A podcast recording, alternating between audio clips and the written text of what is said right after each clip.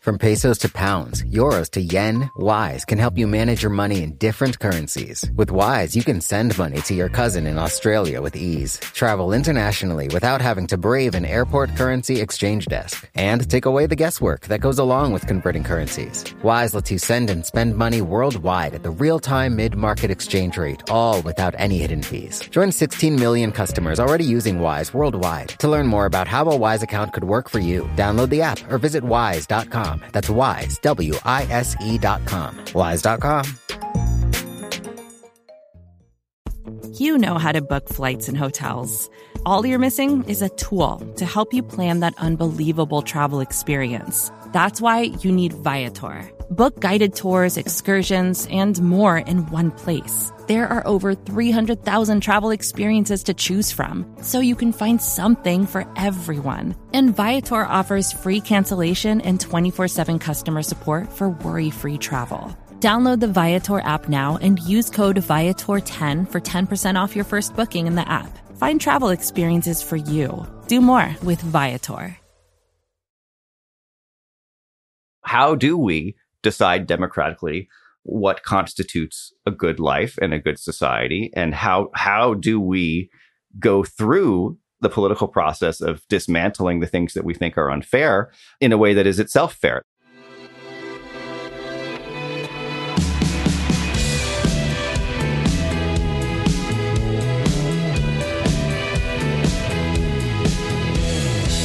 Hello and welcome to the Ezra Klein Show on the Vox Media Podcast Network. This podcast kicks off a series that I've been working on for a couple months now, actually, um, and feel pretty strongly about, which is this podcast is the first of a four part series about remobilizing the economy.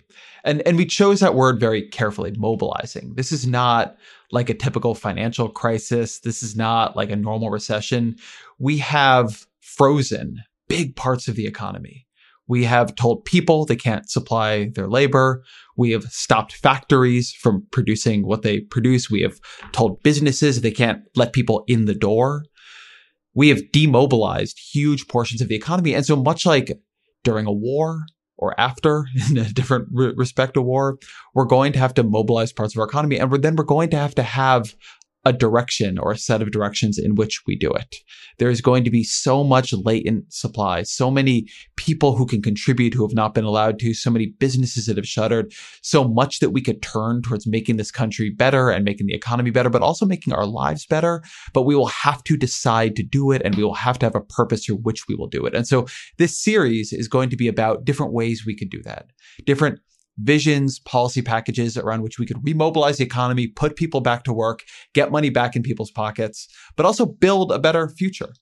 Um, this series is done in partnership with the Omidyar Network, a social impact philanthropy that works to reimagine critical systems and the ideas that govern them and to build more inclusive and equitable societies. And it's also part of a broader series on Vox called The Great Rebuild. You can visit vox.com slash the dash great dash rebuild to get all the podcasts in the series and coming in September, a special issue of our magazine, The Highlight, which will be devoted to how we rebuild the economy in the right way. But the first episode here is one I'm super excited about. So Zach Carter is a senior reporter at HuffPost, where he's covered Congress, White House, and economic policy. Um, he's somebody I've trusted on these issues for years. But he just wrote a book this year. It's one of the best books I've read this year called The Price of Peace, Money, Democracy, and the Life of John Maynard Keynes. And I'm going to admit something. I've told Zach this. When he told me a couple years ago he was writing a book about John Maynard Keynes, I'm like, well, that seems like a quixotic, weird thing to do. and then he wrote this remarkable biography of Keynes, just an absolutely terrific book that uses Keynes to explore a deeper question, which is what is an economy for? What is economics for? And he uses the life of Keynes, which is more interesting than a lot of people know, um, the ideas of Keynes, but also the way in which Keynes understood economics to be subsumed to other values, to be subsumed to another vision of society, which it was supposed to serve, to explore the, these much more profound ideas. And so it's a perfect qu- uh, question or topic set to start the series because the fundamental question of the series is one, something Keynes understood and pursued economically, which is how can the government get an economy back on its feet after it has been shattered by outside events or financial panics, wars, pandemics. But number two, what are then the purposes of getting that economy back up on its feet beyond just getting people jobs? How do we think about economics as tied to larger social values or purposes?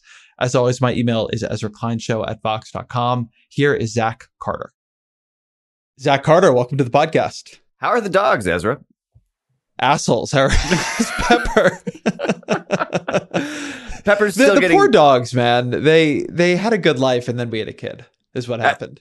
that, that's that's where Pepper is. She's she's I think mostly adjusted, but um but you know she does this thing where she won't let the kid touch her. She just sort of runs around in protective circles around her, uh, which I I feel like that's that's okay. It's way better than where we were six months ago. Cat, the, the the weird thing about the dogs is now my relationship with them is much worse because we also live in a place where um they just like sit looking out the window barking at things like it's their job because I think they do believe it to be their job. But Calvin has a great relationship with my son and they love each other and he just runs around the house at all hours screaming the word doggy looking for them. Um, but but you know my my other dog uh, Patsy's a little shyer and her her life has been completely wrecked by the situation. it's a big adjustment. It's just a big adjustment. Uh, but, yeah. But that's that's how that's how life goes, dogs. They they like that we're home all the time now. That's been good for them. Yeah, I yeah, quarantine's definitely been good for Pepper. I, I feel like the dogs in general have had a, have had a good quarantine. I, I saw that pretty much all of the shelter dogs in, in New York had been adopted, so it's now actually very difficult to get your hands on a on a dog in New York City, which is the opposite of the way it usually is. So uh, you know, it's it's not all bad news. Yeah, that's nice. the The other thing about it is that um, I think now all the time. Do you remember there was a Slate article that said uh, if you're about to have a kid, don't get pets? I just now think about that article all the time um, because it's like you feel so bad, like where this these creatures are sort of near the center of your world and they're getting so much affection from you, and then all of a sudden you have no more affection left to give them, and you know they're getting walked, their life is perfectly fine, but you know you're failing and like a fundamental energy exchange that you had with them and they were used to, and you there's nothing you can do about it and you can't really explain to them why it's happening and that presumably eventually it will go back to normal and or like the little creature will become um, able to give them more affection directly. But it's uh it, it, makes me feel very guilty. So that's how my relationship is with them. Uh like so many of the relationships in my life completely suffused with guilt. Well, uh, you know, I think dogs are com- complex emotional creatures. They're they're able to handle adversity and to weather it more so than we give them credit for. And I think they enjoy having a new role to play, frankly. So I, I wouldn't feel totally guilty, you know. As it seems like Calvin at least is having having a good time, right? I don't think any of that's true. You're like you're like the parent who's like, oh, gone to live on the farm. no, this has just all been bad for them. but that brings me to, to a question I wanted to ask you, which is related to this conversation. What is the purpose of economics? Very, very good question. That is that is the Strong best question. segue, right? Yeah, that is that that is frankly, I've done um, quite a bit of press for this book. That's the hardest question anybody's given me. Um, that question would be I'll, I'll answer with a dodge. It depends on when you ask the economics profession and which economists you ask. If you asked John Maynard Keynes, he would have said economics is the tool through which we achieve social justice and a uh, harmonious society. Uh, I think if you ask most economists today, they would say it's a way to prevent governments from running out of money or something like that, a way to prevent financial crises. For Keynes, Keynes was first and foremost a philosopher, and he came to the economics profession when it was um, relatively young as a profession. Be- before Keynes, there, there were people who specialized and called themselves economists, but for the most part, the great economists were also great philosophers or great literary theorists or, or great writers. And economics was sort of one of the fields in which they specialized. People like John Maynard Keynes or or even Isaac Newton uh, and and John Locke um, or Adam the, Smith or Adam Smith, of course. You know, Adam Smith probably in some corners of academia considered a better moral philosopher than he is an economist. So these people were interrogating these economic questions as part of a broader social theory, uh, as part of a broader philosophical project. And Keynes, I think, is really the last of these economists to be to be doing that that kind of project. After Keynes, economics becomes very specialized, it becomes very mathematical and very technical and divorced from these these moral questions. It sort of gets some of its prestige from the idea that you could solve economic questions independently of social and moral questions. And for Keynes, that would have been bewildering. That that's just not the way that he looked at the world. And I think for our own world today, you know, the central problems of economics have changed over time, but the basic tools and and sort of language of the profession have not. Keynes thought in the 1920s and certainly by the 1930s that scarcity was no longer the chief problem that economics was trying to solve. But when I took Econ 101 in let's see 2002 you know the the first thing i learned about economics is that economics is the study of um, scarce resources and unlimited wants so scarcity is just built into to the project of, of the economics uh, sort of field Keynes didn't think that was the the primary issue that economics was trying to solve. He thought economics was trying to solve war and inequality. Inequality is a secondary issue to war because it was something that he thought was sort of fueling violence and international disharmony. But today, you know, I I think I, am preoccupied with those problems myself today because I, I think they're important now, and my political views sort of align with a lot of Keynes's political views. But I certainly think the study of scarcity um, needs to be revisited. So I want to pick up on a couple things in that, but but let me actually pick up on the idea that his study of economics is in certain ways motivated by the problem of war because one of the the threads of the book that that was really informative for me was understanding how particularly thinking about managing domestic economies was somewhat motivated by a desire to stop seeing the management of domestic economies done by beggaring thy neighbor and creating the conditions for for war. So international economics was often being used as a domestic subsidy program. Could, could you talk a little bit about that backdrop, both the backdrop of of war that motivated him, but also the backdrop of mercantilism and kind of national interest economics that motivated him? Sure. Uh, well, Keynes grows up as a diehard free trader, and he he has uh, he has these very deep uh, emotional commitments to free trade that predate his understanding of economics. He sees free trade as sort of a uh, an international ideal where where different societies are able to exchange goods and ideas and and grow and and be sort of mutually prosperous.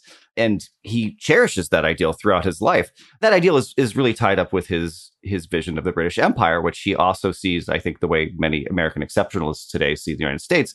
Um, he sees the British Empire as a, a, you know this this beacon of of light and hope that that's bringing democracy and prosperity around the globe. And World War One is this very shocking, difficult, catastrophic emotional experience for Keynes because he comes to revisit all of these things and he comes to see the British Empire not as a, a beacon of light and harmony, but as a, a self-interested and in many ways predatory uh, enterprise. And he he sees this firsthand at at at Paris during the negotiations over the Treaty of, of Versailles, which ended ended World War One. But he became a serious economist in the war. Uh, he was he was in charge of British financial policy and British war finance, which was a very very important position as a war maker. He was involved intimately in discussions over military strategy and how to manage the British economy and the British war machine. You know, if, if when you're running the economy at full tilt, you have to make decisions about whether you need more wool or more uh, or more wheat or more soldiers. And uh, and he was he was part of that discussion and considered the the brightest mind in in the British government uh, on on those questions. He also came to believe that the war itself was totally immoral and unjustifiable. So he finds himself in this situation where he is managing the British economy. When, when, you're doing war economics like this, that that type of total war economics, it is no longer a free market economy. Everything is being managed by the state, and that was very that was very commonplace in in war economies, really through World War II. The United States has been running you know market economies alongside its its war economies pretty much throughout all of the post war era, but.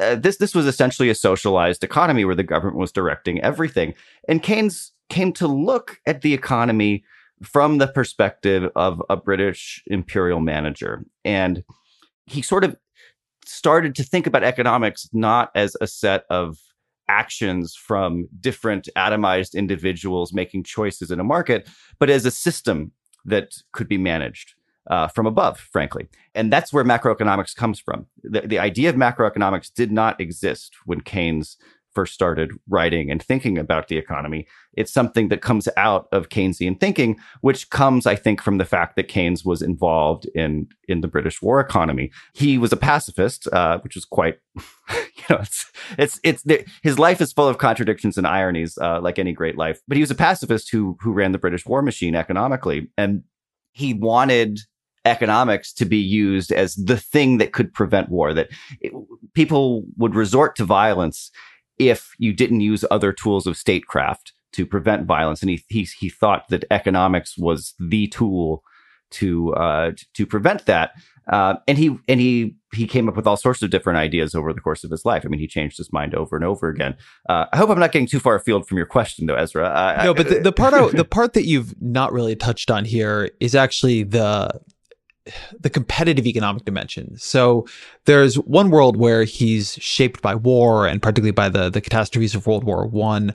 But there's something else that, that you track him as recognizing, which I thought was really interesting, which is the way different countries, different economies are using punitive international economics because they're facing domestic economic troubles. And that he begins to recognize that, among other things, if you stop tying your economy to gold and recognize you can do a lot of domestic economic management, some of the incentive to impose heavy reparations payments on people you've defeated in battle, some of the incentive to do tariffs and other kinds of beggar thy neighbor trade uh, initiatives begins to dissipate. The good domestic economic management will take away one of the self-interested reasons for war, which is, or or at least um, uh, aggressive economic um, policies, which is that they help you even as they hurt your neighbor at least potentially. Yeah th- there's there's a scramble for resources that's built that's built around scarcity. So if, if you don't have enough stuff you've got to get it from somewhere else.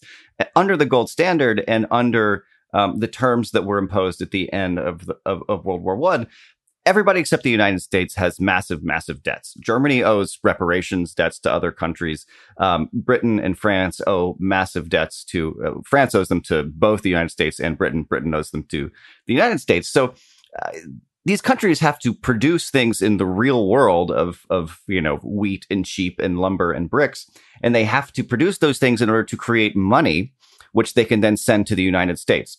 Uh, in in Germany's case, the, the money has to be sent to France and to and to Britain, um, who then have to get that money and send it to the United States. So there's this there's this financial economy that kind of exists supervening on the real economy, but it's sucking resources out of the real economy and shipping them over to the United States, which at the end of World War One is the richest country in the world. So uh, that makes no sense to Keynes. I mean, he's par- partially he's he's thinking about this as a uh, you know, a, a, self-interested British patriot. You know, why are we sending all, all, of our money abroad to the United States? But he also sees a, you know, a, a, clear moral problem here. Germany has been and France have been devastated by the war. They need actual resources in order to be rebuilt. Britain's in better shape. They've they've lost a lot of of workers. A lot of people have just been killed, but they haven't had their, you know, their fields and their factories devastated the way uh, the economies on the continent have been.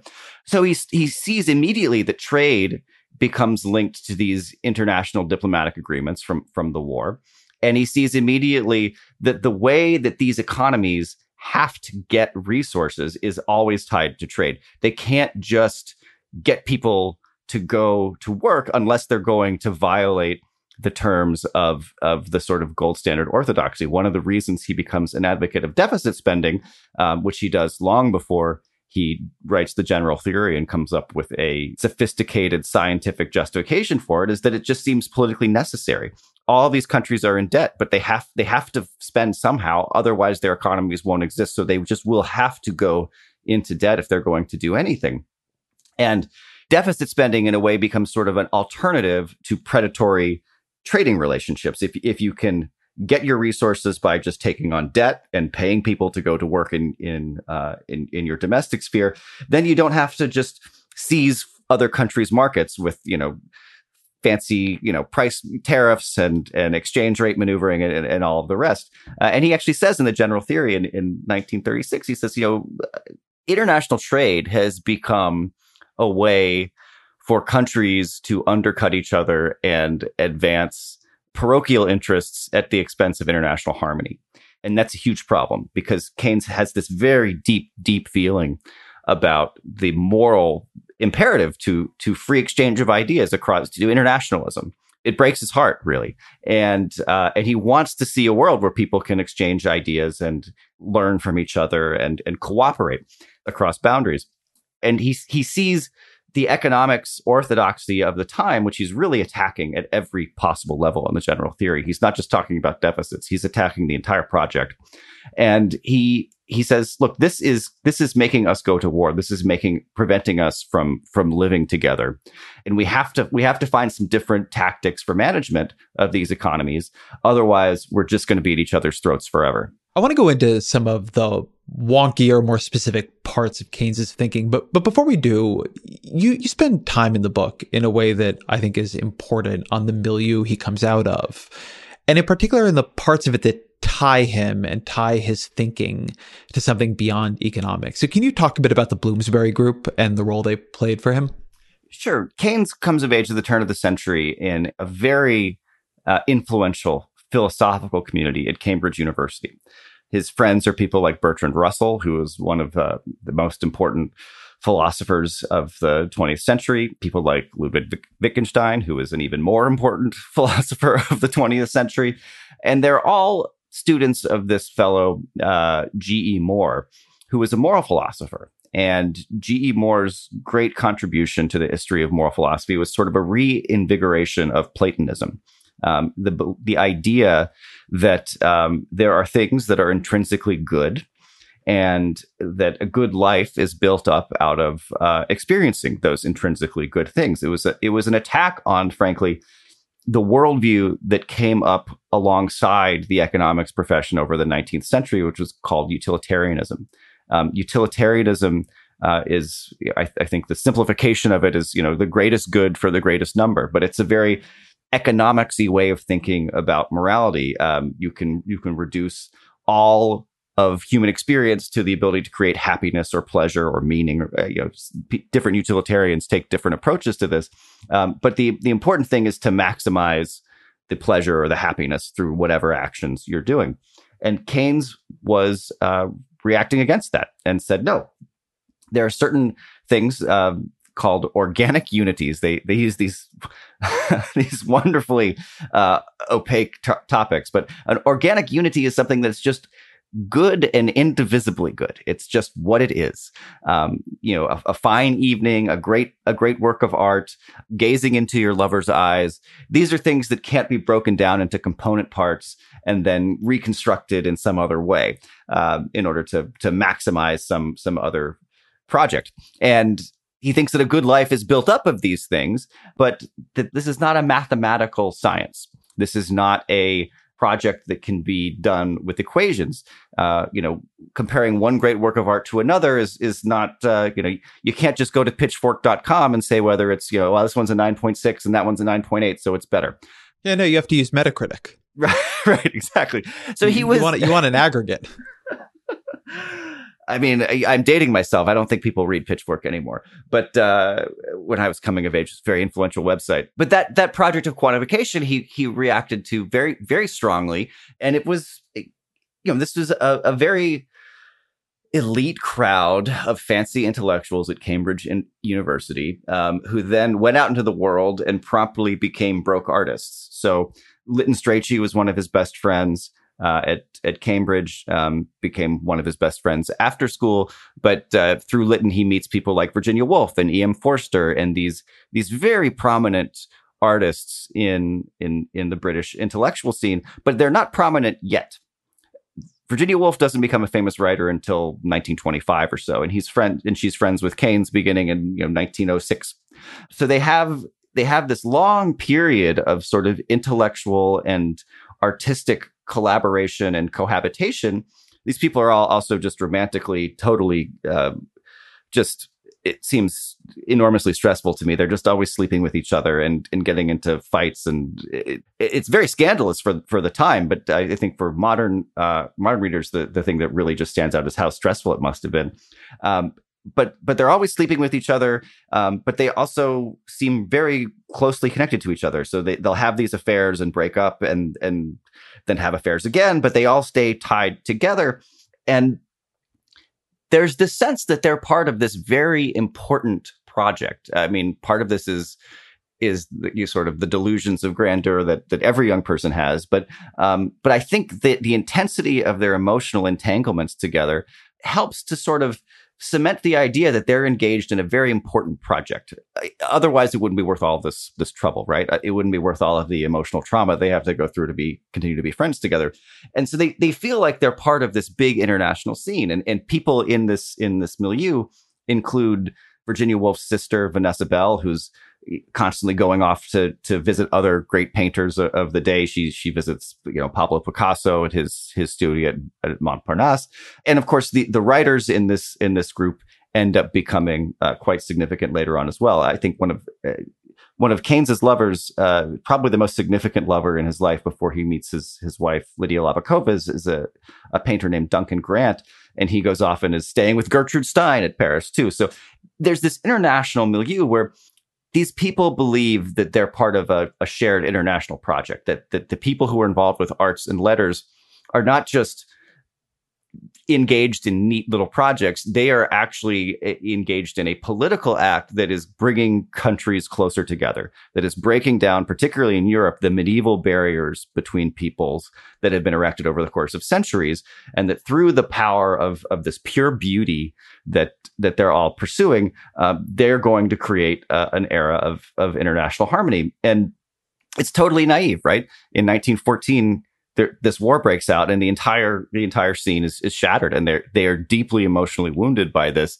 And the that experience of the war is what transforms the, the people in the bloomsbury set who become famous important artists do so i think because the war forced them to to confront the real world in a way that they had not they had not done before. So, and I'd include Keynes but, in that. So I want to uh, I, I want to well. back up into something in that because I think it's important. And and I'll just note as a as a side thing, I think it's funny that, that you read this and you're like, oh, it's so stressful because I read it. I'm like, oh, I'm so I'm so boring.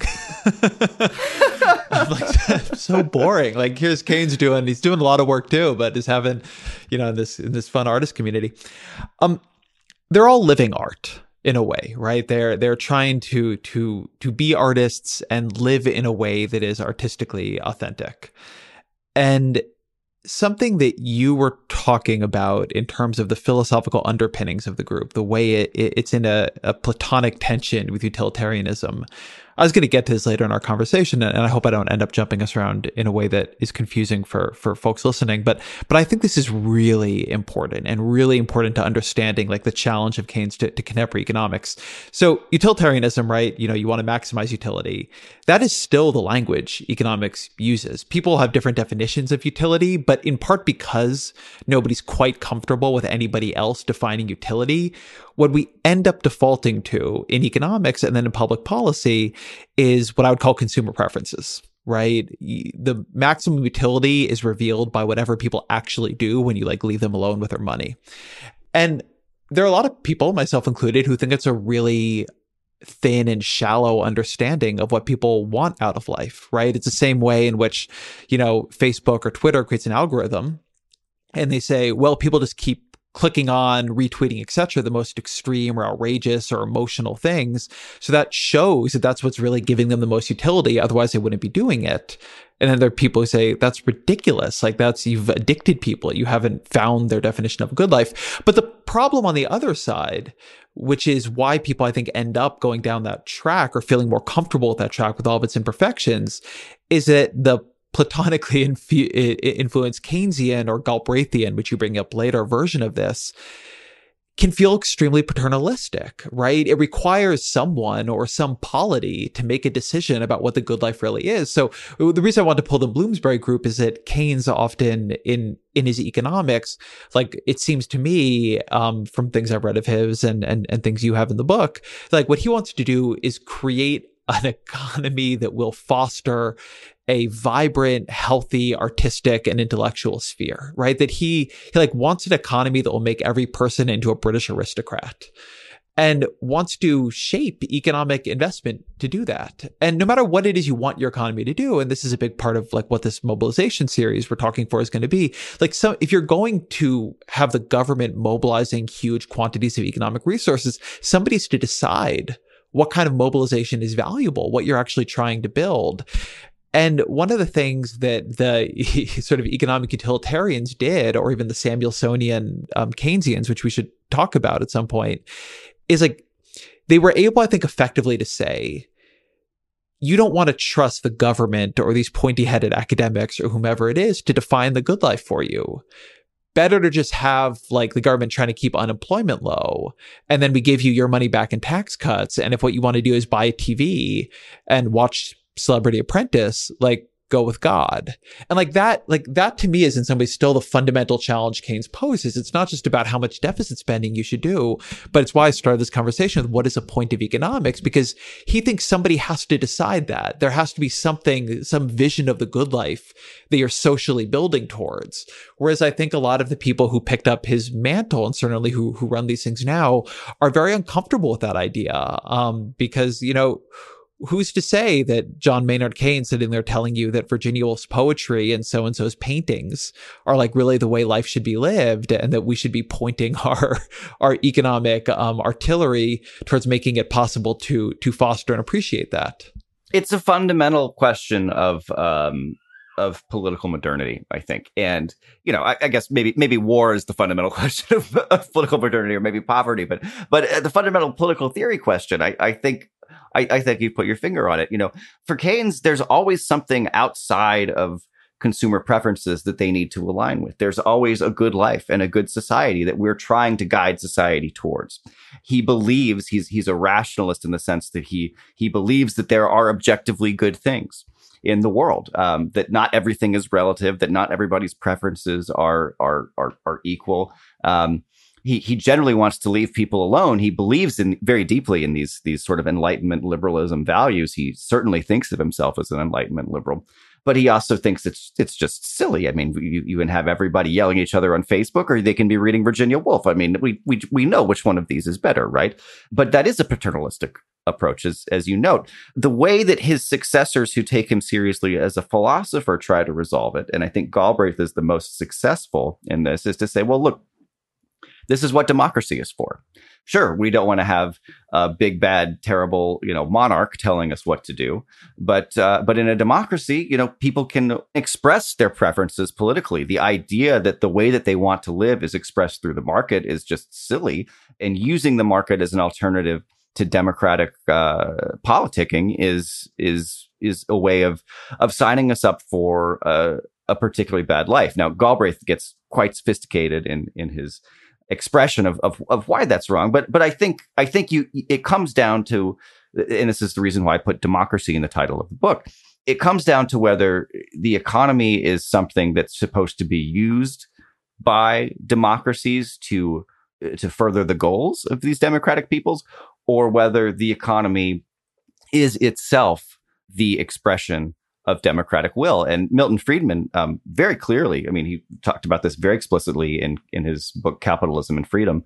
Just says, look, the market is the expression of the democratic will, and the less government you have in the market, the better, because you just want to have you want to have the market just be the expression of of people's preferences. And I think a lot of the Keynesians who most people who we you know who we read in the newspaper who describe themselves as Keynesians, the the Krugmans and and and and the like. These are people who come who who are broadly comfortable with Friedman on that on that basic point, and very uncomfortable with the implications of of Keynes's point. And, and Keynes himself was uncomfortable with the implications of it.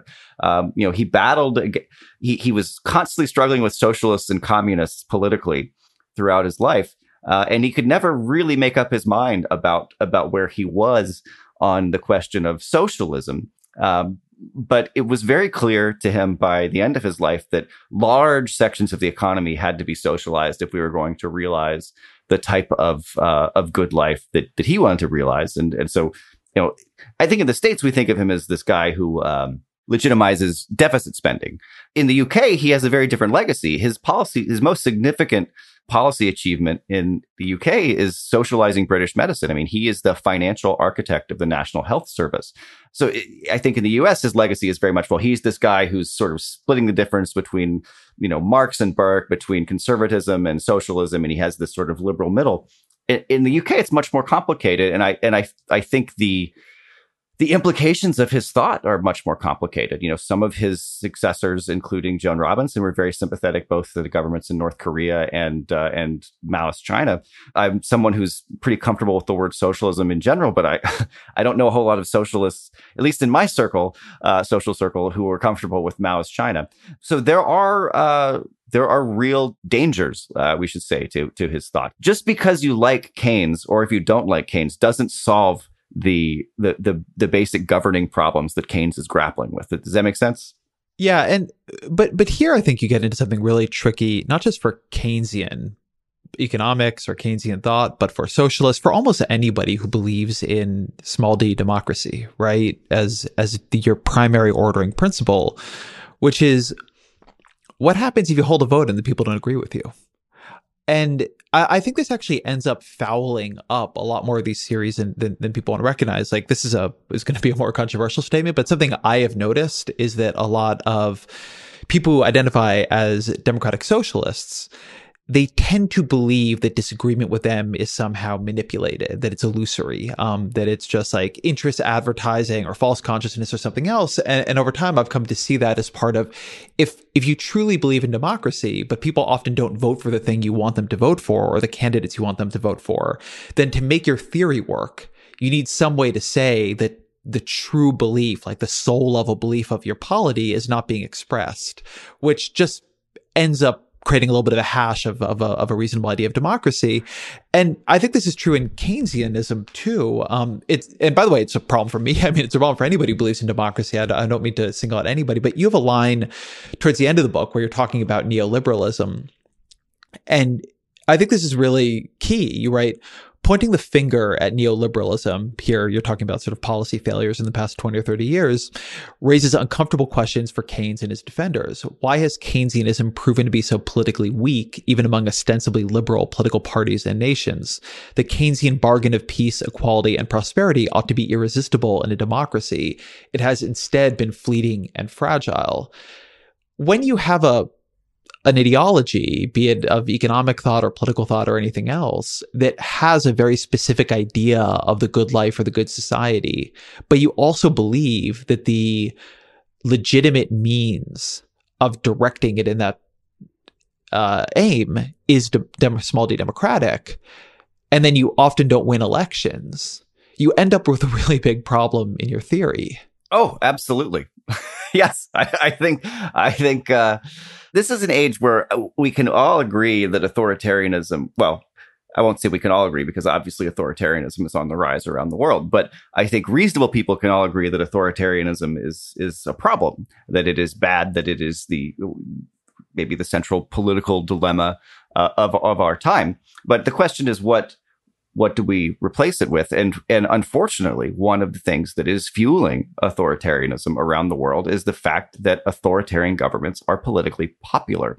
We are seeing authoritarian parties in other parts of the world. In the United States, I think it's fair to call uh, Trump's Republican Party an authoritarian party, but certainly in in the EU, um, we're seeing people vote for uh, for these uh, these governments that I I find just totally toxic and destructive and awful. I think the way that Keynes dealt with it was to say, well, the reason people vote for these things is because they have been denied uh, the basic sort of political and economic foundations of, of a decent life. And if you provide them with those those good things, then they won't support this type of, of awfulness. But that that kind of becomes a, a circular argument, right? Because at, at a certain there's no way to disprove that. Right. You need you need the good society to be in place for people to want the good society is a very might actually be true but is a is a it's not really a like it's hard to see how you get there then. Right right. And you can see why people have revolutions. I think there are a lot of people who have grappled with this idea and said that that keynes's uh keynes's framework you know, the, the strategy for Keynes is always to to try and and deal with people's material needs first of all, and inequality second of all, and see if that creates some sort of harmonious situation. And he has this deep faith in humanity's ability um, not only to listen to arguments and and agree to a rational course of action, but to to to care for each other and and take care of one another and and believe in each other. That's a difficult faith to sustain when you see uh, when you confront the things that human beings have done to each other o- over the millennia. You know, and I said this to, at the end of the book. I, I don't I don't know what the alternative is.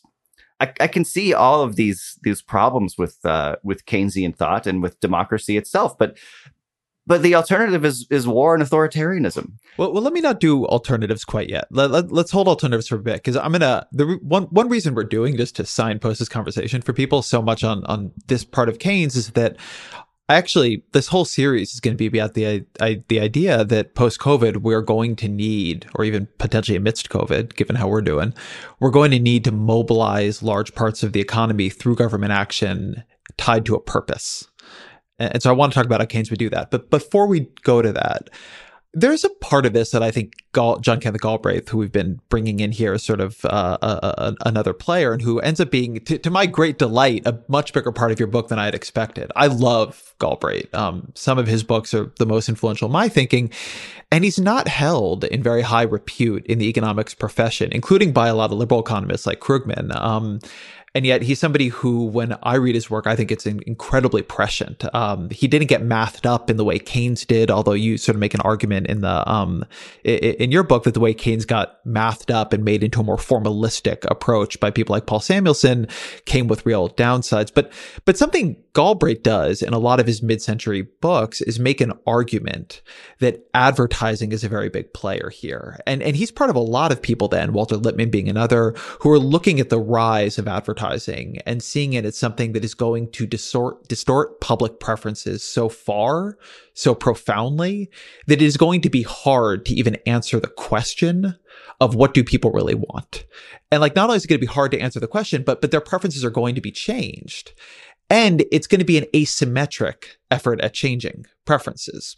So there is not nearly the amount of money spent advertising the benefits of public parks as advertising benefits of toothpaste and specifically one toothpaste or another, to say nothing of sugary breakfast cereal or Lexuses. And you will hear at some point in this conversation a break for an ad break in which I'm going to read some ads. And so, like, this is how it's how our almost our entire informational commons is structured, really, with the exception of books, newspapers, cable news, um, social media, magazines, radio, like podcasts, like almost the entire informational commons we share are built atop the economic structure of advertising. And so one thing that Galbraith ends up emphasizing very heavily is that advertising is really going to change this. Advertising, in his view, is going to push people to want things economically that are not really what they should want, that are not going to in aggregate bring them the most happiness. And that's because it's not going to be whether there is such a thing as a true preference, this is not going to be it. This is going to be the preferences people are spending a lot of money to manipulate and create and like, that's not a bad thing necessarily. It's not anybody's like terrible fault, but that we should think about that when we're designing society. The idea that we should just say, well, what do people want to do with their money when somebody is telling them like, when there are a lot of people spending a lot of money telling them to buy this set of things, and then a bunch of other people spending money telling them to support tax cuts. Like, what you get on the other end of that is not society's vision of the good life, but is some weird relationship between people's like base desires and then the desires that are activated by an incredibly sophisticated industry dedicated to shaping and activating particular desires. And that to me speaks to a lot of these questions of democracy um, and, and and economic activity where it really really really depends what kind of like quote unquote state of nature you think public preferences are in. If you don't believe that um if you don't believe they really re- actually reflect the public's deeper preferences that well, it isn't to say that you have an alternative way to do it, but it does create, I think, a healthy skepticism that we've sort of lost, particularly on the economic side more than the political side. Like Galbraith and others attacks on advertising are now considered a little bit déclassé, but but I think they're basically right that it was going to screw up the system in a, in a, in a quite profound way. I think there are two two things about Galbraith and advertising, and that that, that you're um, getting at here that, that that should be should be noted. First, you're you're clearly right that Galbraith's uh, attack on on advertising uh, was was a uh, just just would make economists' eyes roll. I mean, they they just didn't care. You get a big yawn um, from the 1970s through the through through the, the at least the crash of 2008. Um, I think the rise of social media has changed that quite a bit, though. I, I, think the economics profession looks at the way that social media shapes people's preferences and the way that social media uh, engineers are are quite open about the fact that they know they're manipulating people's preferences and see quite a bit of um, of, of merit in this argument. Um, you know, th- there would be talks about uh, uh, you know about subliminal messaging and whether advertising actually you know changes people's minds and you know it, it was always a little bit confusing to me listening to economists try to uh, untangle this knot because they'd say on the one hand you know markets are rational and companies you know should do things to maximize their own profits. And on the other hand they'd say well but advertising has no effect on people's preferences. And you're like, well, why do they do all the advertising then? How can the companies be rationally maximizing their profits if they're devoting all this money to advertising? The theory never seemed to hang together to me, but it didn't seem like it was the central, like a central flaw with, uh, with any political theory. I just thought, you know, some economists were being a little bit silly. I think with the rise of social media, and I think there are a lot of a lot of very serious thinkers in the economics profession who are looking at that and saying, okay, we do have to talk about the way large actors are capable of shaping preferences in ways that um, that are undemocratic. The other point is that it's not just advertising that shapes preferences in these ways. There are power dynamics in society that are at, at root all the time. Um, Milton Friedman, who was uh, you know sharp critic of Keynes and also of Gar- Galbraith, was very explicit about his belief that um, a free market without any government management um, would be capable of ending war and racism in the United States. He said, you know, it will be an economic disadvantage to you not to hire the best talent. And so if you leave black workers out of your uh, your industry, you will suffer and you won't make as much money. And the market will take care of this without any need for government uh, management of of of these standards. So he was a, an opponent of the Civil Rights Act, for instance, uh, on these grounds. And I think that seems extraordinarily uh, I, I, think naive would be the generous way to to describe that today. You know, people's preferences, your ability to participate in a market and to express yourself through it um, depend quite a bit on these social relationships and power dynamics um, that exist outside and beyond your control. Um, you know, hiring and firing decisions are, are, one thing, but but you know the condition of your schools, the uh, the the the basic infrastructure available to your community. These are all things that affect the outcomes in in any market uh, system and.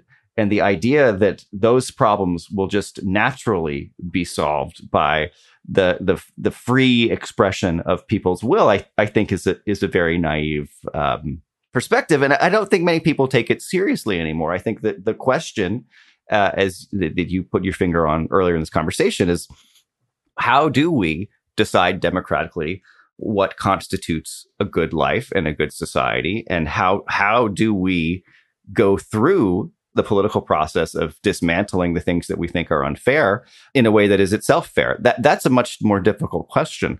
But I think for Keynes and and for Galbraith, you know, they're confronting a society that's so fundamentally unjust. That's something people can just work out. They'll figure it out.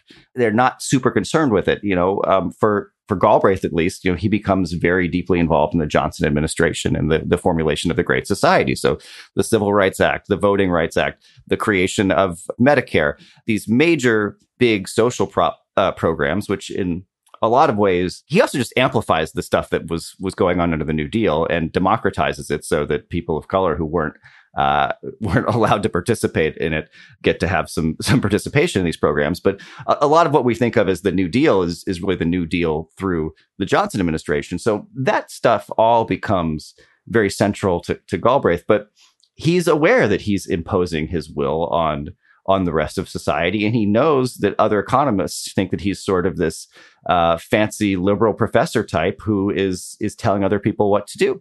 And he was indeed a very arrogant man. There's no doubt about it. Everybody who uh, knew either Keynes or Galbraith thought that these people were capable of, of great charm, but also just wildly impressed with themselves. And and I think you have to be wildly impressed with yourself to think that you know better for society uh, than than the rest of society. Uh, but but that's that that's politics.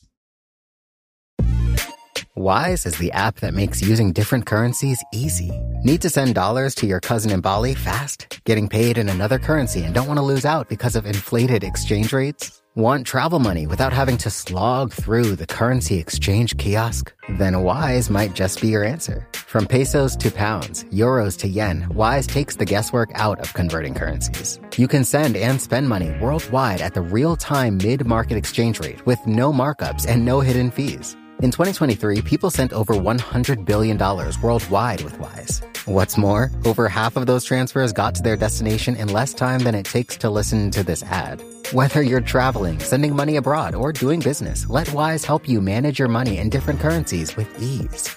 Join 16 million customers already using Wise worldwide. To learn more about how a Wise account could work for you, download the app or visit wise.com. That's wise, W I S E.com. Wise.com.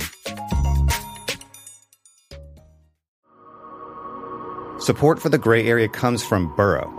Getting the right furniture for your place can be really annoying. At this point in my life, I've probably gone through maybe three sets of outdoor deck furniture, and it's a pain in the ass for a different reason every single time. It doesn't look like it did in the pictures, the assembly isn't what they said it was, or it's just not as advertised for whatever reason. Thankfully, Burrow is the furniture company that wants to make it all a little easier. Last year, Burrow introduced their outdoor line, and this spring they're adding to it with their Dunes line, offering new seating, dining, and lounger options designed for luxury, comfort, and durability. Burrow furniture is easy to put together and take apart, so you can move or store it as needed. And it ships straight to your door for free. Gray Area listeners can get 15% off their first order at burrow.com slash Vox. That's Burrow, B-U-R-R-O-W dot com slash Vox for 15% off burrow.com slash Vox. So I'm, I'm going to take a point of personal privilege before I go into my central question of what would Keynes do now? Because I want to talk about the gold standard. All right. This is a weird thing about me that I'm going to confess, but I have spent more than I think a normal amount of time wondering if had I been alive in the 30s, would I have been able to see the gold standard was a bad idea? Because here you have this policy. It's the way basically every country runs its economic, uh, its monetary system. It is supported by the overwhelming majority of all the smart people in the era. They have like very long, lengthy treatises on why it's a good idea. And I think one of the single most important things Keynes is able to do is see that they are wrong and slowly haphazardly convince others that they are wrong and you know move the UK off it a little bit help America move off it. Like I mean uh, uh, eventually the gold standard dies and it it makes almost everything else possible. So I want to talk about that for a minute. Can you explain why people thought the gold standard was a good idea? Some people still do today but but why did they think it then? And what did why was Keynes able to see that they were wrong the reason people like the gold standard today is very different from the reason that people like yeah, the gold that's why I want to create a at the turn at the turn of the century.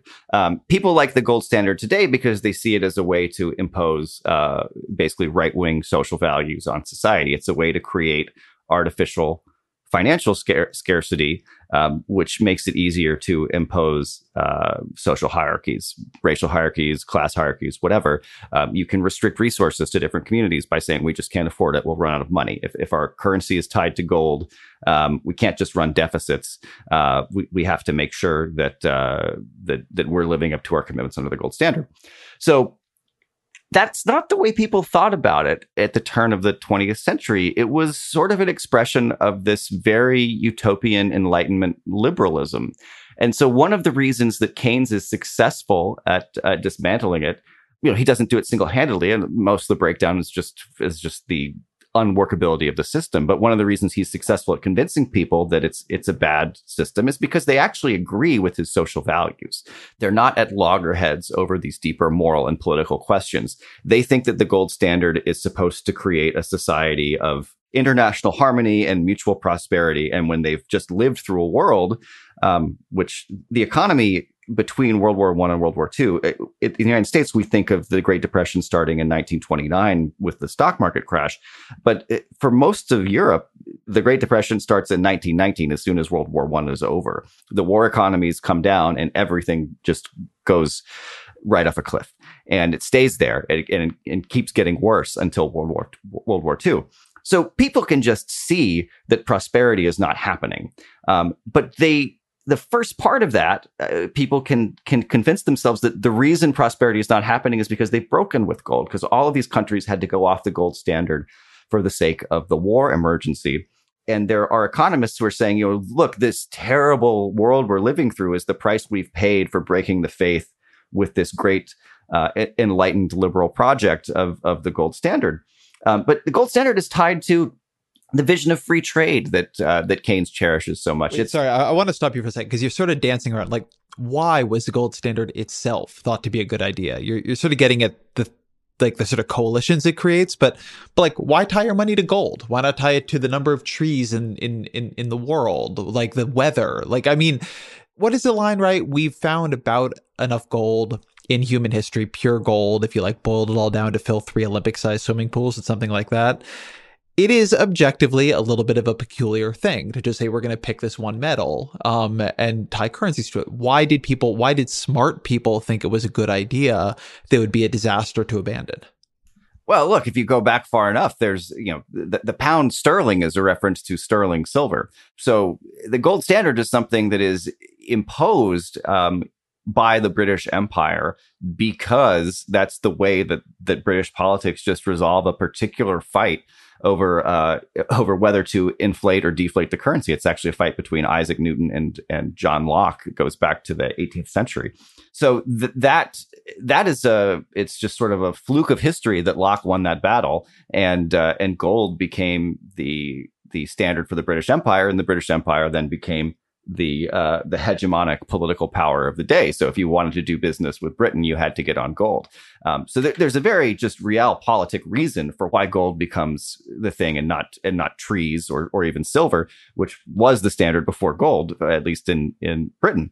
But people want to believe that the British imperial system is good they want to believe that the world order that exists that they live in is cap- is is not only good in and of itself but capable of progress that it is capable of making the world a better place. Um, they have different visions i think of what better means. You know there's there's a lot of imperialist paternalism tied up in this. You know lifting lifting the savages out of darkness i think is is something that a lot of people are thinking of but but not all of them. There are a lot of liberal imperialists at this point in time who think that they're they're bringing democracy to the rest of the world and that gold is the economic system by which democracy and international comity is uh, achieved. This is, you know, I, I, have plenty of my own disagreements with this worldview, of course, but um, but you know, I look at the United States today. Let, let me speak up for, for one second to just clarify one point because it's still here today. Isn't it intuitive the idea that if governments can just print money based on whatever, right? And they're also trying to do trade with each other, that it's going to be a disaster. Like I, I, I'm just having a little bit of fun with the idea that gold is a very, it's an arbitrary thing to tie your currency to. But the idea that currency should be tied to something, not just the whims and wills of governments, and that all the currencies should somehow resolve down to the same thing, so that you can come up with currency exchange rates and all the rest of it. There's something appealing about it, particularly if you don't trust politicians, which many people don't. And, I think that's why it still has some purchase today. Uh, back then, they're even worse at monetary policy they're even worse at fiscal management. So the idea that like things have to be like tied to something makes some sense. Like, what's wrong with that idea? Like, what what ends up being the problem with it? Oh, it ends up being the problem with it is it just doesn't it, it just doesn't work. Uh, people are immiserated, and and the political system ultimately breaks down. And so once the political system breaks down, uh, culminating in World War II, people are willing to come up with a different international economic model. Um, but you know, th- there are these the, the liberal ideas that are tied up in the gold standard are about, you know, small government, um, leave me alone, don't let sovereigns meddle in the affairs of the people. Um, these are ideals that, look, whether you're a right wing Second Amendment advocate in the United States or a left wing socialist you can get down with, right? These are ideals that are pretty broadly shared across the political community even today. So, I mean, that's one of the reasons why uh, why gold is is so popular. And I, I just would I would point to the popularity of WTO style globalization over the last 30 years. I think it's pretty clear at this point that this project has not been a success. Certainly, the idea that we were going to create more international harmony between the United States and China and, and bring China into a sort of more democratic, small d democratic, human rights oriented system of governance has not happened. But people believed fervently in this system for a long, long time. And we've had to get close to, you know, pretty much disaster multiple times for people to even start talking about whether globalization needed to be modified in some way or another. And, you know, right now we, we live in a world where the WTO is essentially not functional anymore. WTO doesn't really do anything, but we still have it, and people still people still have debates. You know, you listen to NPR and they talk about trade. You'll have you know former WTO advisors coming on and talking about what what we ought to do, and the power of that idea is bigger than the actual uh, the power of that dream is is is bigger than the the day to day economic results, and things have to get really nasty for people to to be willing to change the system. And even when they do, you have people like Keynes who are capable of changing some people's minds, but Keynes loses so many policy battles. It's only after he's lost that people point to him and say, ah, you were right all along. We should have listened to you. What does Keynes see as the problem with gold? I mean, you, you mentioned, I think correctly, that it ends up immiserating people, but but he makes a critique. What what is it when he's trying to convince British policymakers, or for that matter, American policymakers, trying to convince Roosevelt to go off the gold standard? What does he tell them is a problem that they're going to be able to solve by going off of it? Well, it depends on on which Keynes at which point in time, um, because he's a critic of of the gold standard from say 1923 until 1922, I guess, and, until uh, the Bretton Woods Agreement. His broad view is that gold is a, is a way of creating artificial scarcity, that this limits the government's ability to do things with the actual resources it has at its disposal. And that by focusing on monetary sort of accounting principles instead of the real resources of society, they are losing sight of what their uh, their society is capable of producing. They think they're going to run out of money, and and in some cases, it's if they're on gold, they will. But they have all of these trees. They have all this lumber they can produce. They have all this steel they can. I guess you don't mine steel. You you alloy it, but they have all this iron you can mine. Uh, they, they have these actual resources that can be put to use, but they have this accounting problem that exists off in the realm of money, which is being used to uh, prevent them from mobilizing their resources. And uh, eh, eh, by 1942, he says, you know, anything we can actually do, we can afford. But that's Keynes at his most uh, sort of radical. Uh, you know, by the end of his life, he's he's really broken with the economics profession um, as it existed, uh, certainly at the turn of the 20th century. Uh, earlier on, you know, I think he just thinks that this is. if we manage the gold standard well in 1919 or 1920 or 1921, then we wouldn't have had a need for all of the Keynesian theoretical developments in economics that that followed. I think Keynes believed that countries could come together and figure out a way to cooperate and keep the gold standard from going off the rails. And when it becomes clear that they can't, you know, by 1925, 1926, um, he starts thinking about totally different systems. I mean, he starts endorsing tariffs, uh, which makes t- totally totally freaks out his friends because tariffs is this, you know, the gold standard represents all of these th- this vision of the world and international harmony and stuff, but it's it's part of this broader free trade project. And so Keynes just totally breaks with that that worldview and, and is experimenting with different sorts of of policies that might be used to to fix it. But uh, because the the world will not cooperate in the way that he thinks that it ought to, he just thinks that the gold standard cannot be a uh, a system by which international comity can be maintained. So that focus on real resources as opposed to the accounting that overlays real resources seems really important in a lot of Keynesian thought, and then is really important for right now. And, and so I want to begin to continue following that thread through through the rest of this conversation. And maybe I should should ask it this way. On some level, it seems obvious that a country can do what it can actually do. And to the extent money keeps track of it, great. But to, to the extent money is actually the thing preventing it from um, productively using the skills of its people or the resources it has access to, it's a real problem. As Keynes begins to argue that the government can create productivity and prosperity that goes beyond even the amount of money it's putting into the system, that's like a big revolution. It's I think still the thing I think we we recognize him for today. Like, what was the the insight at the heart of that? What did he see there that other people were having trouble seeing? I think the first thing that he saw was just the political reality. He was a British citizen who wanted to alleviate all of these social ills in Britain, but Britain was deeply indebted to the United States. And so there was just no way to do what he wanted to do without bringing on deficits. So he starts just thinking about those those deficits is maybe not such a bad idea, um, and he becomes more emotionally committed to his his social vision than to his his economic doctrine. When you get to the 1930s, though, Keynes has been thinking about economics for a long time, and he has advocated different reforms one after another that either have been rejected or have not worked he thinks, you know, in the 1920s that if they can just stabilize prices, for instance, that markets will work, that that supply and demand will come to equilibrium and and democracy will flower all over the world.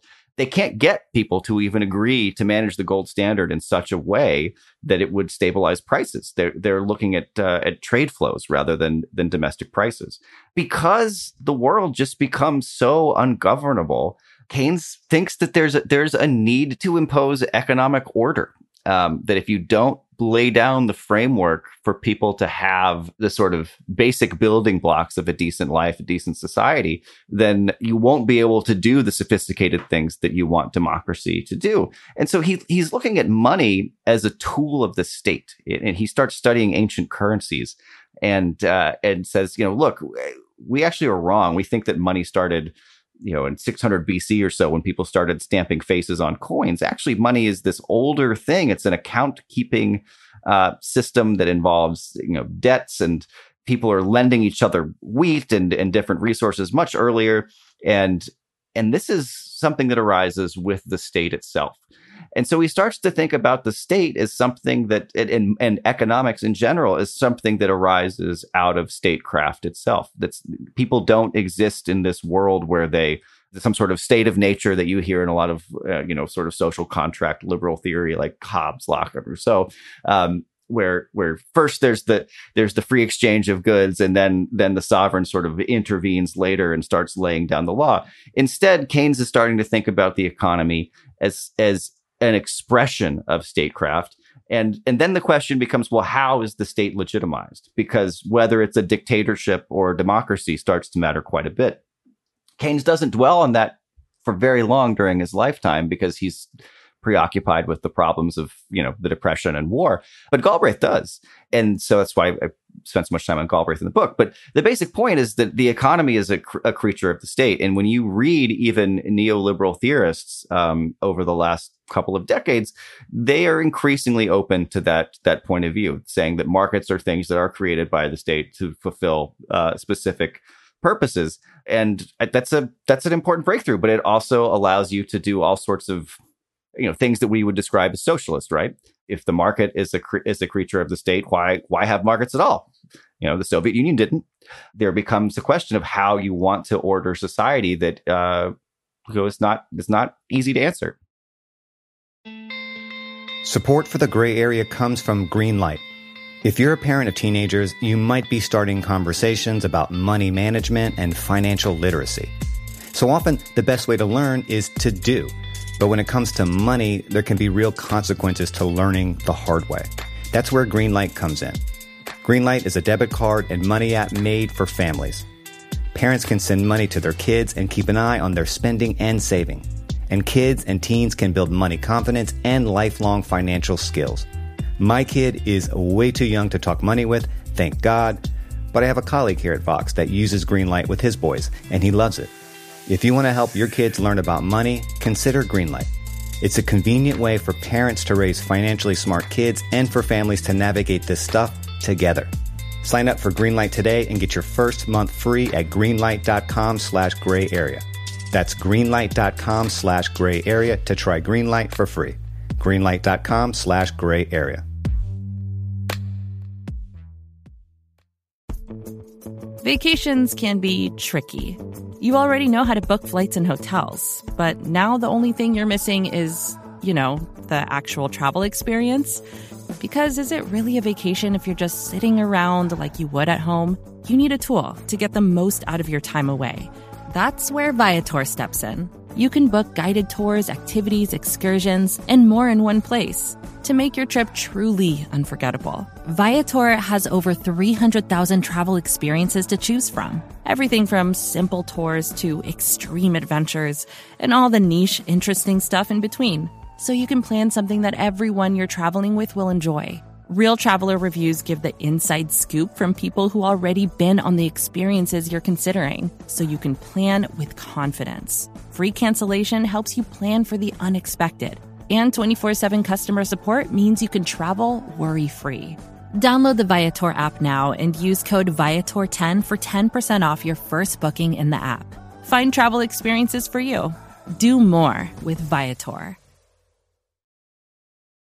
We're in this position now. We have very high unemployment. We do not have fun, fundamentally a financial panic here. What we have is an economy in which it is unsafe for people to do many of the things they did before. By the time that is no longer true, particularly in America, a lot of those businesses and infrastructures will have failed. I don't think we have, we are in any way prepared for the number of these businesses that will not survive this period.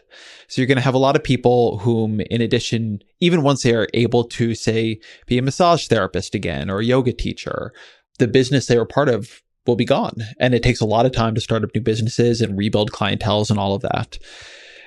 And we have all these social needs and we're beginning to build up very high deficits again. So what do you think Keynes, looking at this situation, would tell the next president? Like, what would his what would his prescription be?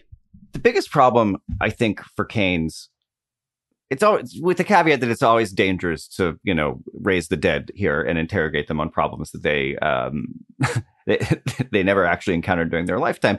Um, you know, Keynes is somebody who is important in the history of social thought, largely for the way that he is used to legitimize policymaking after his death. He, he lost most of the policy battles during his lifetime.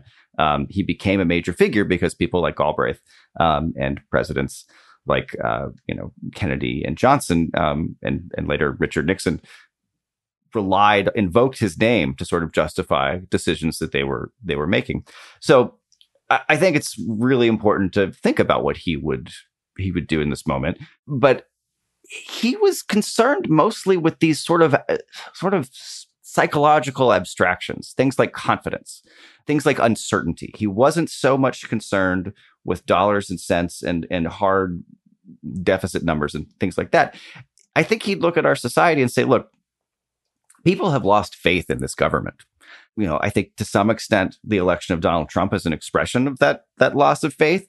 Um, but certainly the de- disastrous performance of the Trump administration is is evidence of an even deeper loss of faith. Trump had a uh, he had that that rally a couple of weeks ago, and the thing that really struck me about that rally was not just that there was poor attendance, but that Trump was trying to rally hardcore supporters for whom you know wearing masks and things like that has become a sort of marker of political identity and he still couldn't get people to come out um, to the rally. So that to me signified that even diehard Trump supporters didn't believe what he was saying about the pandemic and the communications that are being made. Uh, some of those are the result of just nasty politicization from the Trump administration, but some of them are the result of incompetence among bureaucrats. Um, you know, I think the CDC has had problems not just because of who's in charge of the CDC, but because rank and file people there have dropped the ball. I think the World Health Organization has the same uh, the same issue.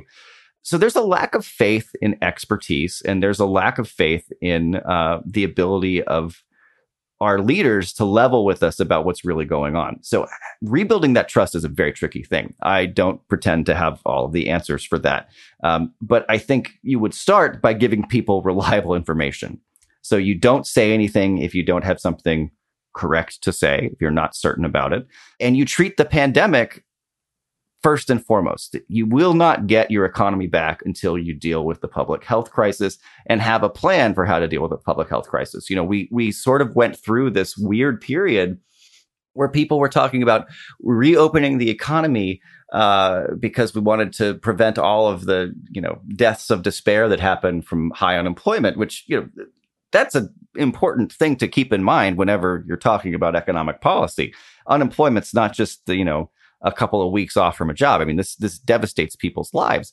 Um, but the idea that you were going to be able to that there was some clear trade off between economics and and public health was just silly the whole time. We're seeing now that it, if you don't have the public health problem under control, the economy does not recover. So you need to deal with the public health problem first and foremost, and you have to restore people's faith in the ability of the government to handle that public health problem.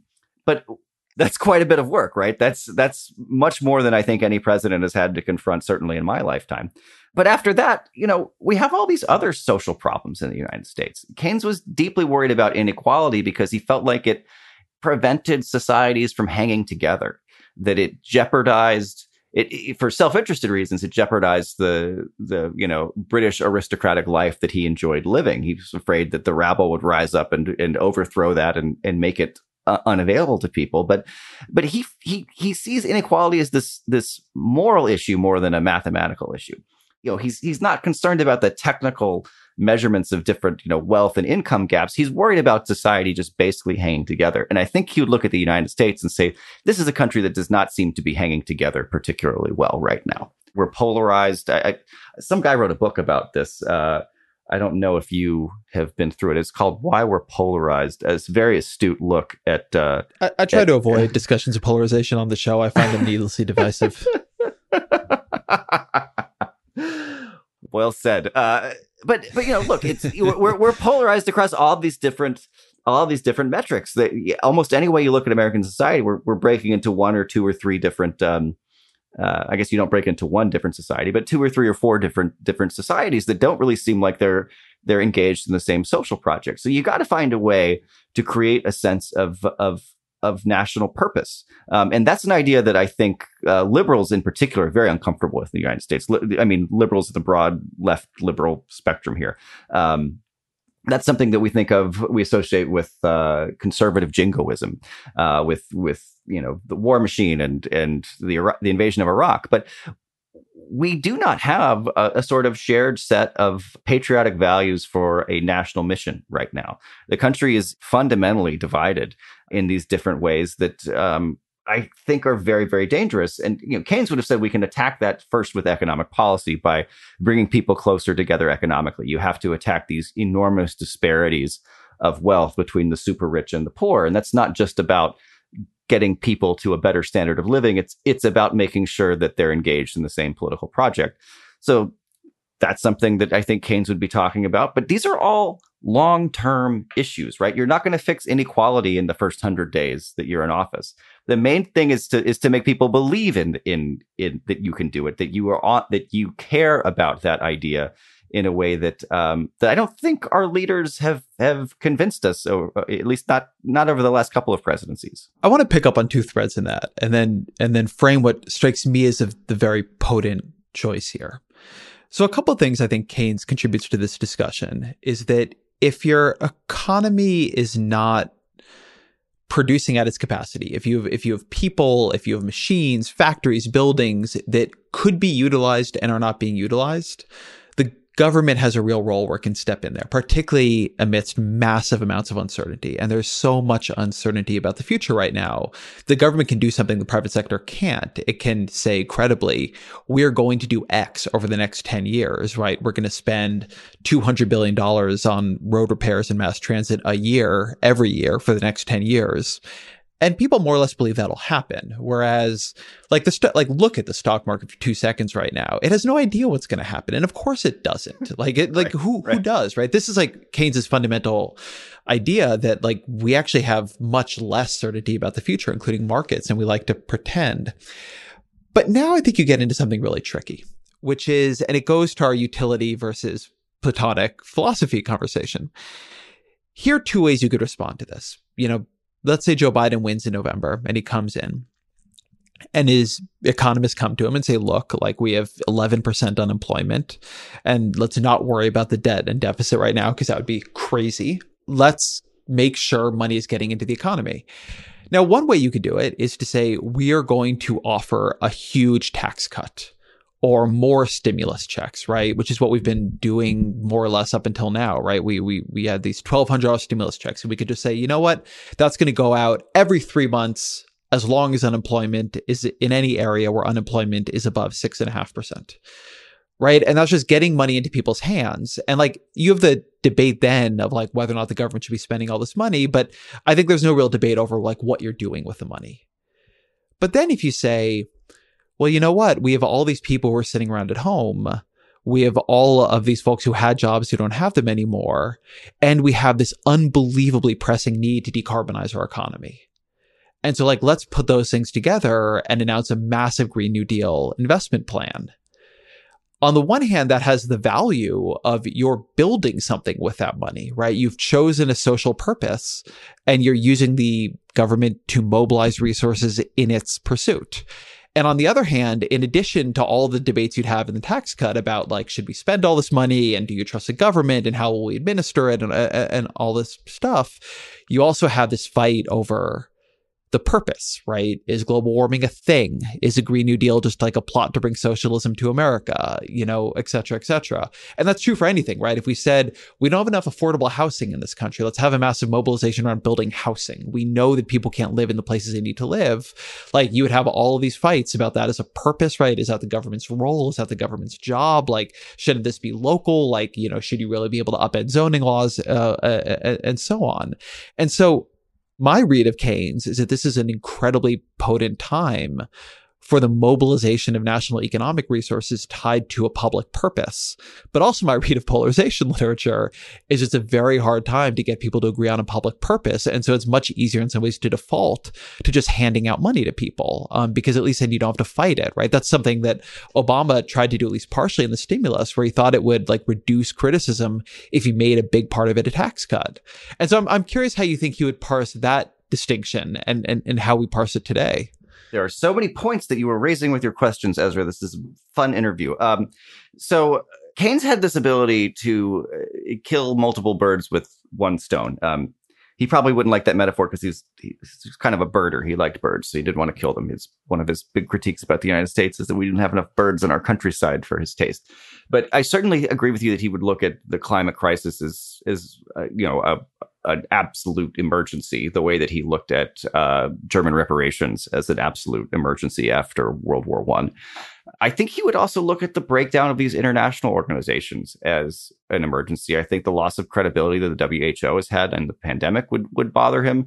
I think the breakdown of the European Union would be very distressing to him, and I think that the deterioration of the relationship between the United States and China would would really bother him.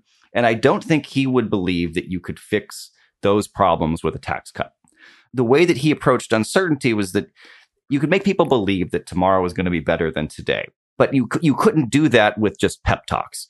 Uh, you know, Herbert Hoover tried that in in the 1920s and early 30s, uh, and and people just didn't believe him. They didn't just he just said, "Hey, any day now it's going to turn around and everything's going to be great," and it just kept not turning around. You had to make people feel it materially. So he would be in favor of putting money in people's pockets just to to make them feel like they were they were taken care of. Um, but I don't think he would believe that that was a uh, a way of addressing the crises that that face us. And frankly, I don't think putting people putting money in people's pockets is a way of addressing the social crisis that that we face in the United States over race. Um, you know, the racial wealth gap, income gap; those things are are very real. Um, but that's not the whole of, of racism in America. Part of part of why racism remains so powerful um, is because people live in separate worlds. We have we have a functionally segregated society, um, and and putting money in people's pockets doesn't end segregation. So so you need the money. That's that's an important part of maybe building credibility in the in the broader project. But that alone um, is, is not going to do the trick. The question about things like a Green New Deal and and about how to repair these international relationships, though, they all rely on the ability to have a functional economy. You cannot do a Green New Deal where you're hiring people to to you know re-engineer the American infrastructure and economy if you can't hire people to do work if if they're going to get killed by going out in public. So you you really do need to get a handle on the public health crisis and on communications with the public about under what circumstances you're going to pull back and under what circumstances you won't. Um, so you you you absolutely need a, a credible plan on that on that front. And I think by the time we have another president, I, will be very surprised if Donald Trump is president in January. Um, but I've been surprised before. By then, you know, the economy and the public health situation is going to be pretty terrible and will have been terrible for a long period of time. I think people will want to give the next president some credit, but you, you have to do something to make him believe that he's on your side if it's Joe Biden. But then you have to then you have to you you have to spend that credibility, that that political capital on on the broader social project because you can only cut checks for so long and checks can only can only accomplish so much and I think we've we've seen all that already in the in the the pandemic. You know, people have gotten checks in the pandemic, but they're pissed off. They're really angry. Uh, you know, they're not just in the streets over over the the killing of George Floyd. You know, unfortunately, those types of of killings happen all the time in American society. We don't see uprisings unified across every American city as a result. I, I really think the pandemic is it is a big part of that uh, of that issue, and people don't feel like they're being treated like like full citizens. They they feel like some people are are being treated as uh, you know more equal than others. I think the way that we think of economics as being um, this this system of of dollars and cents and money and numbers uh, sort of uh, makes us believe that if we if we put enough you know money and numbers into the problem we're going to get an equation that balances at the end and things are going to be okay but actual you know the glue that keeps society together is a little more complex you introduced me to this metaphor from Keynes, where he, was talking about something that I think is really relevant right now, which is the idea that you can't just um, use monetary policy and easy money to stimulate an economy when people don't want to spend the money, right? When, like, if they don't see a reason to take out a loan, then the fact that interest rates are low is not going to stimulate the economy. And his metaphor is, uh, if I remember this correctly, you can't become fatter just by loosening your belt. which is a great yes, yes. which is a great way of putting that. Um, something that worries me um, let's say that donald trump loses in november and democrats take the senate and so they actually have the capacity to, to govern. I worry that debt and deficit fears are going to roar back. Um, Donald Trump has not been following, I think, traditional Keynesian uh, approaches on this, where, you know, in an expansionary time, he has like run up the debt on tax cuts for rich people and all kinds of dumb stuff. And so there's already a kind of high debt to GDP ratio um, for what people are, are used to, right? And Biden is somebody who, at various times, has been he he comes out of a wing of the Democratic Party has traditionally been very concerned about debt and deficits. He listens to a lot of people who are concerned about about those issues, and that could be if if Democrats decide to worry about that right now, which I don't think they should. It could be a real constraining factor. Now, a couple minutes ago, you give a line. I don't know if you were paraphrasing or it was from Keynes that anything we can do, we can afford to do. Now, if I heard somebody say that today, I would say, aha, like that's a modern monetary theorist like that is a, a kind of approach to, to the economy I associate with MMT. Um, I'm not going to make you answer this one in terms of Keynes. You're an economic journalist. That's what you, you, you do even when you're not writing about Keynes. So I'm going to uh, ask it to you. Like, what do you think about MMT? And do you think that's the way sort of like that's the framework sort of he viewed the economy through or the, or framework we should view the economy through? Uh, my view at MMT is that it's a, a, a bit of a slippery definition what constitutes MMT. To the extent that MMT overlaps with an honest interpretation of Keynes, I, I think MMT makes a lot of sense. But it depends on which MMT person you're talking to. You know, there, there are these Australian MMTers who just can't stand Keynes. Um, there are people like Stephanie Kelton and um, and Nathan Tankus who love Keynes. You know, I I often find myself agreeing with Stephanie Kelton and, and Nathan Tankus. I philosophy perfectly honest you know when nathan in particular starts getting into the weeds on federal reserve operations he uh he is capable of losing me. So uh, you know i don't want to speak uh, for mmt as you know, I don't want to issue a verdict on the entire field, but uh, this, the type of things that that certainly Stephanie and Nathan talk about, I think, are derived very explicitly from a uh, a sort of holistic reading of not just the general theory of employment, interest, and money, the the big magnum opus that everybody remembers from Keynes, but but also his treatise on money that that predated it by about six years, and that understanding where Keynes is coming from from the perspective of the role of money within the state and and then the way that uncertainty and money uh, cause problems for modern economies that all strikes me as is quite plausible.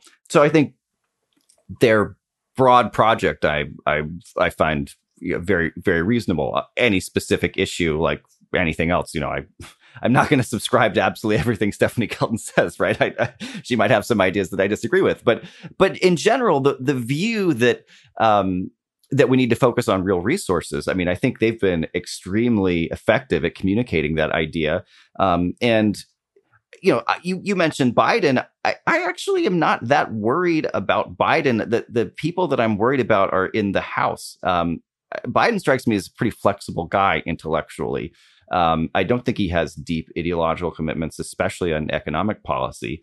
But within the House, you know, Nancy Pelosi is a very committed um, deficit hawk, and and they recruited a lot of people who uh, take great pride in in taking the deficit seriously. This is this is a moral commitment to them, the way. Uh, you know, uh, abiding by the gold standard was a moral commitment to to people in the 1920s. So, oh man, if you're worried about the House on this, wait till I tell you about the Senate. Yeah, right. Uh, you know, th- th- there's this. What, what's unfortunate is the economics profession has has actually adjusted quite a bit over the last 10 years. Since since the financial crisis you know you still have the usual suspects saying the the things you would expect them to say but there are a lot of other economists who are saying well you know look automation isn't the reason that we lost all these manufacturing jobs.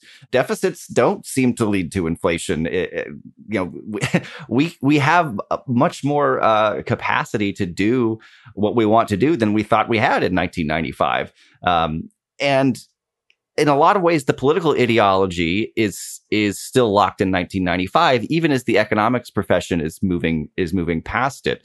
Um, eh, yeah, can we talk about this for a second? Because I think there's something really. This was a surprising thing to me about the the campaign. If you had asked me five years ago, ten years ago, I would have told you that Jason Furman and Larry Summers were on the issue of debt and deficits well to the right of Nancy Pelosi and say Bernie Sanders. And then you have Furman and and and, and Summers and, and others of what I would consider sort of the mainstream of the democratic economics uh, world writing these pieces about how deficits, how we should change our approach to deficits, how they clearly don't matter nearly as much. And yet Pelosi and even in his campaign to some degree, Sanders are still running a very tight form of paygo. Like everything you do, like has to be paid for over the course of the period in which you're doing it. Now, maybe in power, they wouldn't take that. And that's a, a, a, political posture for both of them. I think that's possible as well. But it, it is a striking thing to me where the democratic economists who I think used to be a constraint on these things have actually moved on the issue of debt and deficits a lot because I think they look at the current situation and they don't see an inflation risk. And a lot of even quite liberal Democratic politicians haven't moved on it at all, possibly because they still feel themselves responding to the politics of the issue, which haven't moved. But I mean, Sanders had Kelton on his staff for a long period of time, and she remains, I think, an, an advisor. I think she's on some of the task forces that, that he spun up with Biden. And yet he was still, when you, like, I was always struck that he didn't say on more things like, the answer to how we're going to pay for this is we're not. Like that was never something you heard right, from Bernie Sanders right. or Bernie Sanders' camp. And you know, but that is something that uh, I think more and more Democratic economists think, at least in certain contexts, to a certain extent, you can't do this with something as big as say Medicare for all because you get into a real resources problem, and like money is a useful is like an important constraint there. But you could do it with say certain Green New Deal investments or, or other things like that. Yeah, um, you know, with Sanders, it's very um, it's very perplexing because, of course, he keeps hiring Stephanie Kelton for these things, and and you you can just you know, you just know Stephanie Kelton is pulling her hair out when he would when he would say these things. But um, you know, I think to some extent Sanders uses scarcity to sort of heighten the intensity of the conflict between the rich and the rest. If we have to take money from somewhere, we've got to take it from those guys, right? So there's a certain populist kind of um, appeal to that, where uh, you know we're gonna we're going to get the money. We're going to get it from the rich guys, the oligarchs who are wrecking the country. So not only are you going to have a better life, but those guys are going to come down too. And uh, you know, I think I don't want to speak for Stephanie Kelton on everything, but Stephanie Kelton uh, supports taxing the wealthy for the sake of inequality, but she doesn't support taxing the wealthy to be able to pay for social services. She just doesn't think that that's that's important. And in a lot of cases, the stuff we need, particularly on like the climate side, um, it, there's you know there's not enough money in the rich people to to pay for it all. So you'll have to you tax them because you want to tax them, not because it's gonna it's gonna pay for your your goods and services.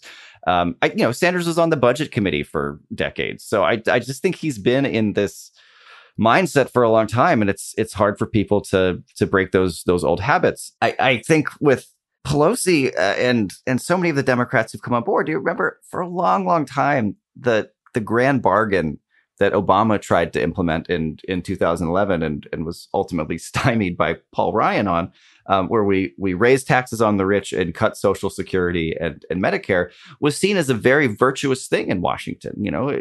Uh, Bill Clinton tried to do it and ultimately got stymied by the uh, by the Lewinsky scandal. Um, it, it, was seen as uh, even even George W. Bush tried to do it in his own way. The the idea that the responsible thing is to to stick it to the poor in, in these entitlement programs, but also stick it to the rich by raising their tax rates a few points, uh, is, is responsible governance is just deeply ingrained in Washington in this way that it's not ingrained, I think, in the in the public at large. There's there's a separate community that that thinks about these policy things, that thinks the rest of the world thinks about policy in this particular way and they they've been thinking about it for so long it's just it's it seems irresponsible to think about it any other way and I get really frustrated by it because obviously I'm not a huge fan of the grand bargain and I don't like PAYGO. Um, but you know, this is a common thing, and usually it takes a disaster to get people to break from from that um, orthodoxy. You know, the gold standard wasn't just about gold and about exchange rates. It was about, you know, what what seemed reasonable to people. They were really, really enamored with this this way of of managing the economy and they could not be made to to break from it until it broke itself. And so it may be the case that the coronavirus crash is the thing that that that breaks and and makes everybody uh, change change their minds.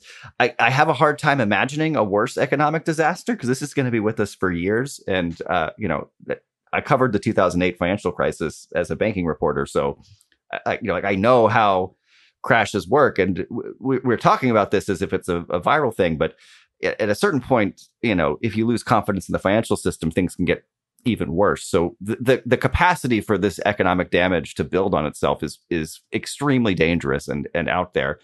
I just have a hard time understanding this this generation of politicians. It feels to me like the public has moved past them, even if they're kind of afraid.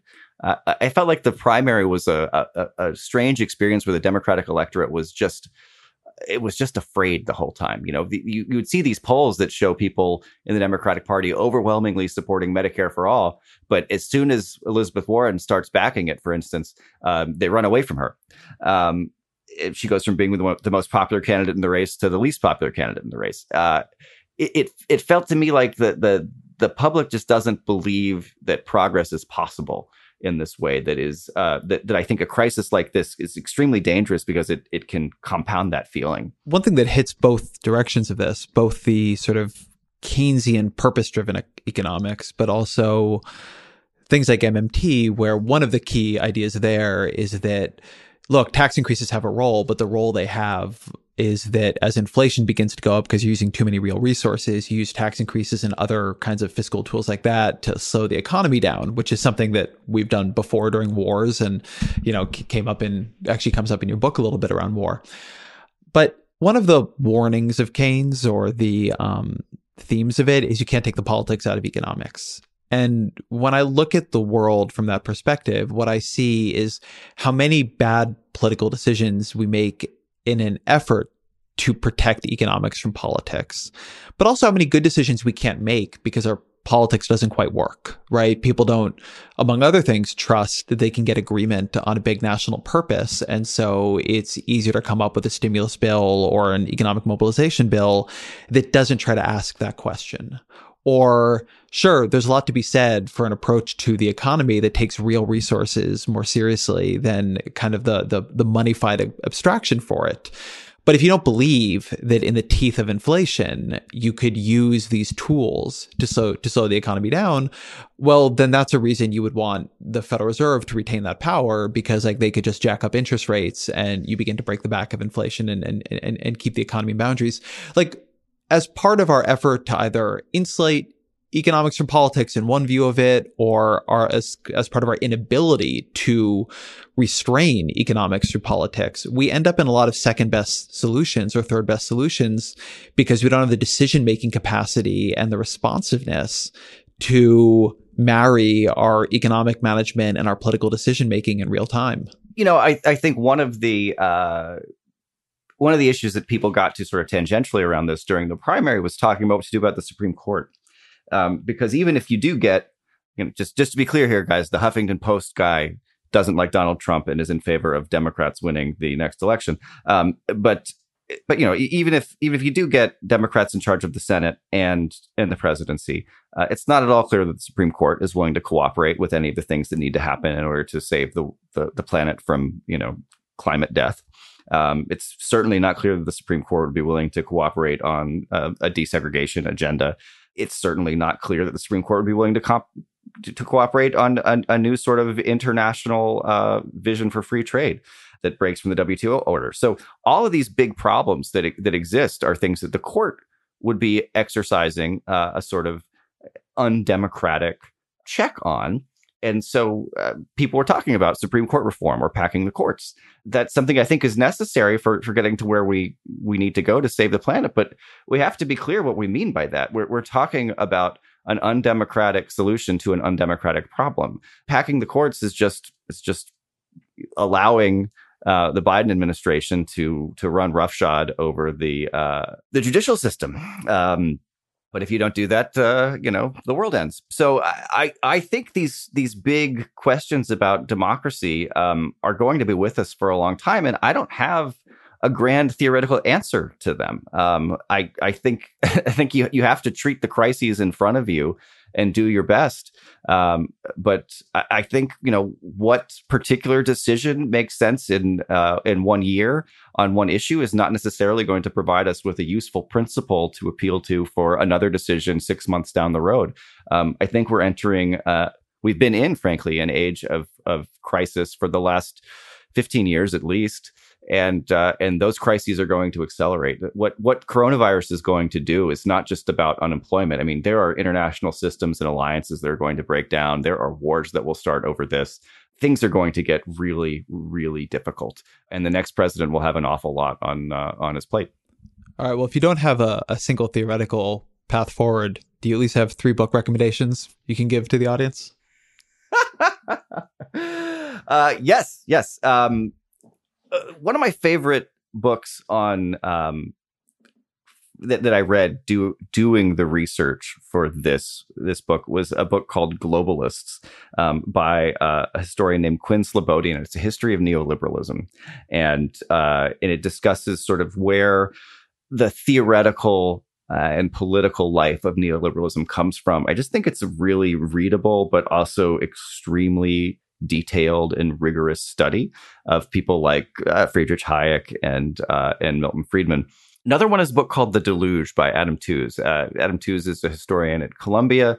Um, I often disagree with him on policy points and interpretive points, but he is just, I, I don't know if there's anybody better doing financial history um, out there. He is an extremely rigorous researcher who looks at economic crises as crises of internationalism and foreign policy. And I think we're kind of accustomed to looking at economics as this this sphere that's divorced from other stuff, from social policy and from foreign policy. And Tooze's work really shows the way economics and domestic economic decisions are tied up in foreign policy decisions. It, the, the, deluge is about the, the period between the wars, um, between the world wars. Um, his book Crashed is also just a fantastic history of, of the financial crisis. And I'm a big sci-fi dork. I absolutely love uh, the space opera Nova by Samuel R. Delany. I think it's uh, it's it's just a terrific read. I'm going to add one book recommendation to this. We've talked a lot in this show about John Kenneth Galbraith, and Richard Parker wrote a Galbraith biography a number of years ago. That's one of my don't exactly want to say it's like my top five favorite books, but it's definitely one of my favorite biographies ever. And I really, people want to learn more about him, because I think he's a somewhat unjustly neglected uh, economic and liberal thinker in the 20th century, uh, I really, really recommend the Parker biography of Galbraith. So good. It's so good. it's so good. Your book is A Price of Peace. Zach Carter, thank you very much. Thanks for having me, Ezra.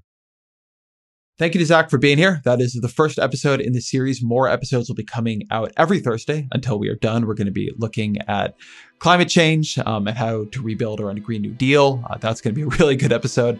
We're looking at um, kids. We're looking at UBI and uh, cash transfers and give, just giving people the, the, the wealth to rebuild the economy themselves. So there's a lot coming in this. Um, stay tuned. As always, thank you to Roge Karma for researching, to Jeffrey Geld for producing. The Ezra Klein Show is Vox Media podcast production.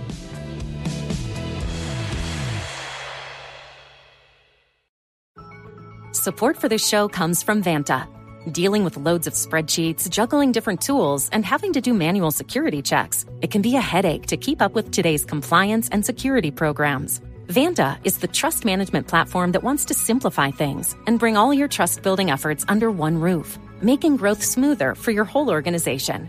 Vanta lets you automate up to 90% of compliance for SOC 2, ISO 27001, HIPAA, and more. Strengthen security posture and reduce third-party risk. Get $1,000 off Vanta when you go to vanta.com slash Vox. That's V-A-N-T-A dot com slash Vox for $1,000 off Vanta. This episode is brought to you by Choiceology, an original podcast from Charles Schwab. Hosted by Katie Milkman, an award winning behavioral scientist and author of the best selling book, How to Change, Choiceology is a show about the psychology and economics behind our decisions.